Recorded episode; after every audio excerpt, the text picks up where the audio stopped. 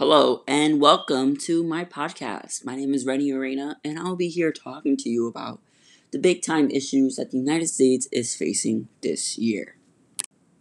One of those big time issues is the resurgence of the Black Lives Matter movement this year. After the murder of George Floyd in Minneapolis, there was a big uproar all over the country. Not all over the country, but all over the world, actually. And the main goal here is to demand change for all the black lives that have been harmed by the police. You know, this year has been devastating in terms of all the issues that this country and the world has faced overall. The coronavirus pandemic, the death of so many famous celebrities, climate change, the election, and then you have Black Lives Matter and the second civil rights movement. And it makes you question that we are in the year 2020 and like we are still having this discussion. And that shouldn't be a thing. We're all humans and we should all be treated the same. But instead, we have the police hurting innocent black people only because of their skin color. People are being discriminated against because they just have a darker skin color. And that is unacceptable. This is not what this country is about. We should all be embracing our differences and not hurting each other because of our different skin colors, different races, genders, etc. And you know what is worst of all? That our current political administration is not handling the situation. They are not addressing the situation. They are ignoring the situation. They are saying that it's not important and that there's nothing going on and that everything should stay the same and that is unacceptable.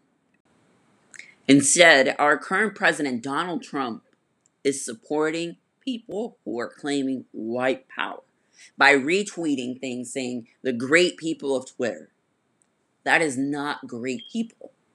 Those are people that are supporting harming innocent people, innocent black lives. And that is just disgusting. You know, I've been speaking to several friends, family members, acquaintances, classmates, professors, and they all say the same things. I am worried. I am concerned. What is going to happen next? Why are we still dealing with this issue? And it is just shameful to think that in this country where we're so diverse, things like this are still happening. Innocent black people are being killed by the police. And it makes you question how the rest of the world views this country. A country where you can come here and accomplish your dreams. Instead, you're being killed by the police officers that are here to protect and serve. Unacceptable, disgusting, awful. That's all the words that you can describe the current situation that this country is facing. And then, because there has been no change in police brutality, people have resulted into protesting, rioting, looting businesses. And that is just awful. And these movements have caused more than 25 deaths. Over 400 people have been injured. These include law enforcement and protesters themselves. And then 14,000 people have been arrested. And then you add over $2 billion of damages. That is not what America is all about. This country is about diversity. This is one of the most diverse countries in the world. We are all different people. And just because we are different people doesn't mean that we should all get treated differently. Just because we have different skin colors, where we come from different backgrounds, that's not an excuse to treat other people differently. And also, hurting people, murdering people is unacceptable.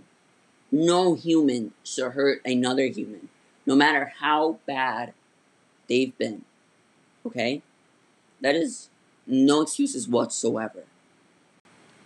And in the upcoming episode, I will talk to you with a classmate to see how they feel the United States needs to go forward to address these issues and what are the next steps that are needed to get this issue settled because this is America.